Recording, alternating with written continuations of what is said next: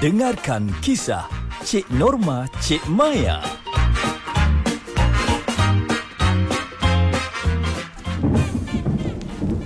Akhirnya dapat juga merasa macam mana panaskan badan tepi unggun api macam ni. Ih, kalau lah Maya tahu Pak Ayah pandai buat unggun api, dah lama dah Maya buat permintaan ni tau. Dah kau tak tanya. Tepi, tepi, tepi. Ubi kayu panas dah sampai. Eh, kelapa parutnya mana? Bukan Ijat pergi beli ke? Itulah. Punyalah lama. Puas aku telefon tak berangkat-angkat. Dah, dah, dah, dah. Makan pulut dengan ikan kering ni dulu, Kang. Dah sejuk tak sedap pula. Ni, ni, ni. Kopi oh panas aku mana? Tu, tu, tepi tu. Tu, Maya, Maya. Tuangkan. Allah, sedapnya bau aroma kopi dengan bau tanah kena air hujan ni. Hei, bila bergabung nikmat baunya. Hei, itu yang tak bertahan tu. Tahu tak apa. Nah, nah, nah. Ah, jemput, jemput, jemput makan semua. Eh, Kenapa tak ajak Makcik Sofia sekali Pak Ya? Barulah meriah mengamai hmm. makan selera. Katanya sakit pinggang duduk lama-lama. Yelah, kesian juga kan. Kalau dekat rumah tu bolehlah baring-baring. Eh, tak apa, tak apa, tak apa. Nanti ah, bungkuskan makanan-makanan ni, bawa balik sikit dekat dia. Ah, tak adalah dia terasa sangat. Yalah, Aku nak mana-mana bawa dia pun risau sekarang ni. Nak-nak bila petang dengan hujan, ribut peti, angin kencang pun dah tak kal, tak tak kalah. Ha, lebih baik duduk di rumah aja. Yelah, hmm. orang kata bulan Oktober ni kan peralihan monsun. Kiranya masuk November nanti bermulalah monsun timur laut kan? Ah, selalu macam tu lah. Ni sampai bulan Mac tahun depan. Hmm, kena ingatlah bila musim tengkujuh datang ni, ah ha, persediaan sebelum, semasa dan selepas monsun tu kenalah sentiasa buat supaya tak haru biru jadinya nanti. Ha, itulah. Kita pun kenalah perlahan-lahan bersihkan longkang, parit dan talang hujan daripada tersumbat tu nanti. Ha, tengok sekarang ni, ha, hujan sikit aja air dah naik. Ha kan? Bayangkanlah kalau hujan sepanjang hari nanti macam mana? Betul. Bekalan air bersih, ah makanan yang tak mudah rosak tu kenalah simpan sebesedikit daripada sekarang. Kalau dah banjir, jalan ditutup, hmm, tak adalah kita gelabah nanti. Hmm, wajiblah tu. Selalu-selalulah dengar siaran radio dan tengok televisyen untuk dapatkan maklumat ramalan cuaca terkini. Nak lagi mudah tu, ha, muat turun aja apa aplikasi daripada Met uh, Malaysia tu. Apa namanya tu? Ha, ha betul betul betul.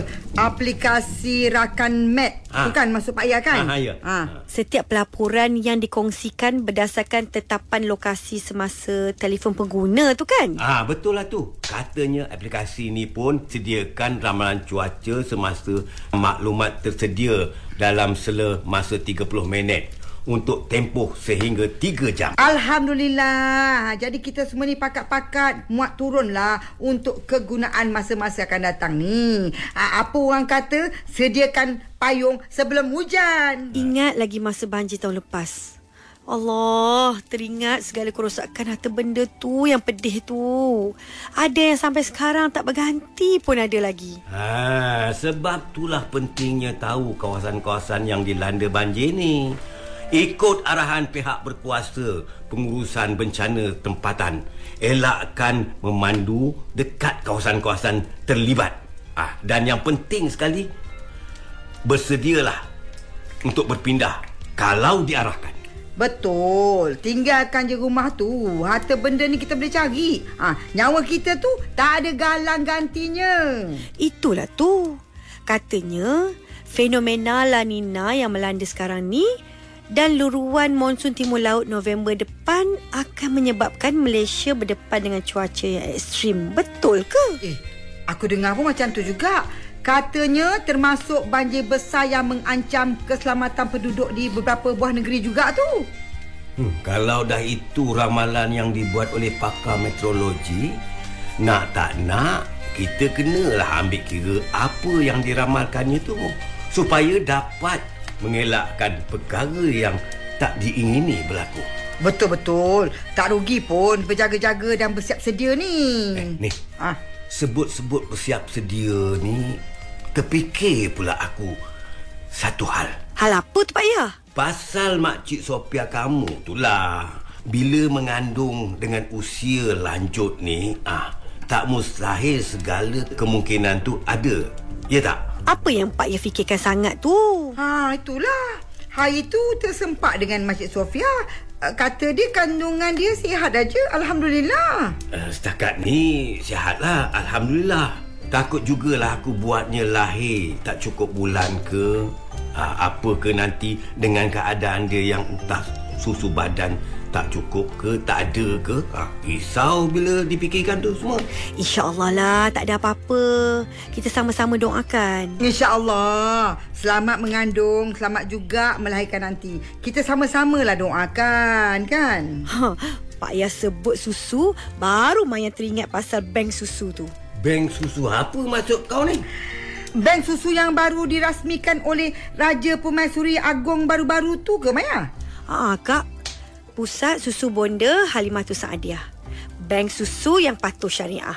Patuh syariah macam mana maksud kau ni Maya? Rasanya ini bank susu ibu patuh syariah yang pertama dekat Malaysia ni kan? Betul lah Kak. Yang pertama dekat Malaysia. Ah, maksudnya bank susu ni diwujudkan untuk membekalkan susu ibu untuk bayi-bayi yang baru lahir. Eh, betul ke ni? Ya Pak Ya. Eh, dah dikaji ke dari segala segi ke tu? Ha? Maksud aku dari segi hukum syaraknya. Ha, macam mana? Benda bila melibatkan agama ni hmm. mestilah dikaji dulu Pak Ya. Tak gitu Maya? Betul sangat Kak. Penubuhan pusat susu ni dah lalui pelbagai siri pembincangan dah Pak Ya. Katanya dengan Jabatan Agama termasuk Pejabat Mufti Pahang, Majlis Ugama Islam dan Adat Resam Melayu Pahang serta Jawatan Kuasa Perlindungan Hukum Syarak Pahang. Ah, banyak kan? Betul-betul meyakinkan lah kalau macam tu.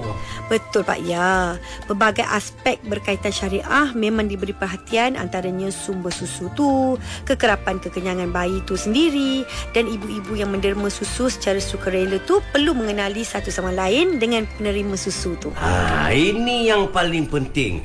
Apa kita kata?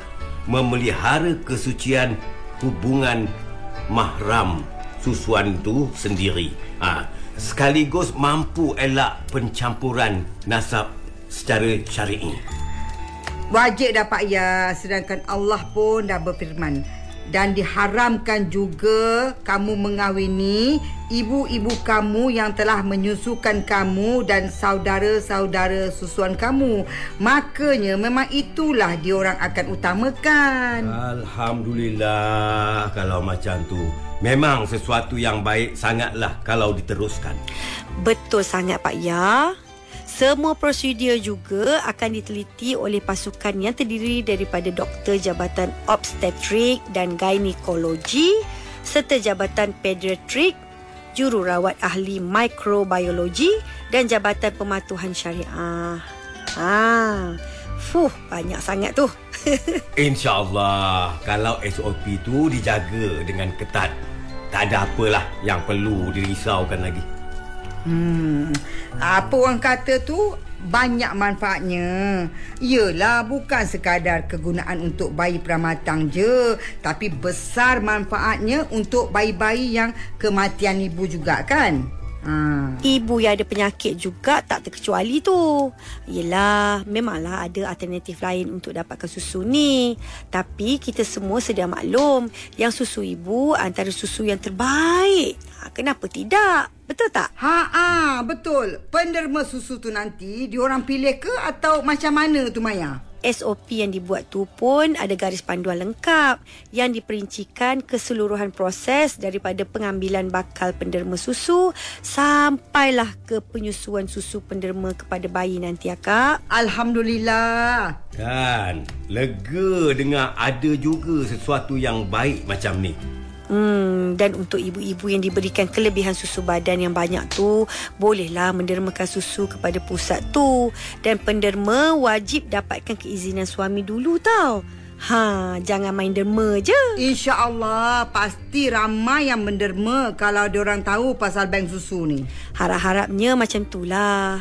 Dah, risau lagi ke tak tu payah? Ah, Alhamdulillah Kuranglah sikit rasanya tu hmm, Ni Ubi kayu ni Sampai dah sejuk Itulah dah dia. ni.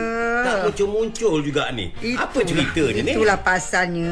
Pergi beli kelapa ke, pergi tanam pokok kelapa pun tak tahulah tunang kau ni Maya. Eh Cuba cuba Cuba kita cicah dengan susu pekat. Wow. ah, Kita pasal orang- susu je kita daripada, Ya. daripada tadi ni. Ada Ha. orang kata sedap. Ah, Jom kita cicah. Amboi amboi Pak Ya. Sebut-sebut susu Daripada tadi. Terus teringin susu ke apa ni? Beliau Alah, tak klasik dah lah kalau cicah dengan susu pekat tu Pak Ya. Tak adalah Daripada menunggu sejak tu ah, Apa salahnya kita cuba ah, Nah nah nah nah nah Cicah cicah cicah Ah, ah. Cicah cicah Oh, Ha. Sedap ke? Ui, sedapnya. Sedap ya amat. Ah, kau cuba ni. Cubalah. Ah, ah lah kak. Hmm, sedap. Ha. Cicah, cicah. Kalau macam ni gayanya tak sempat ejat nak merasalah cerita dia. Tak payah Tak payah nak tunggu Ijat Kita cicah pakai susu manis je. Hari tadi asyik cerita pasal susu aje lah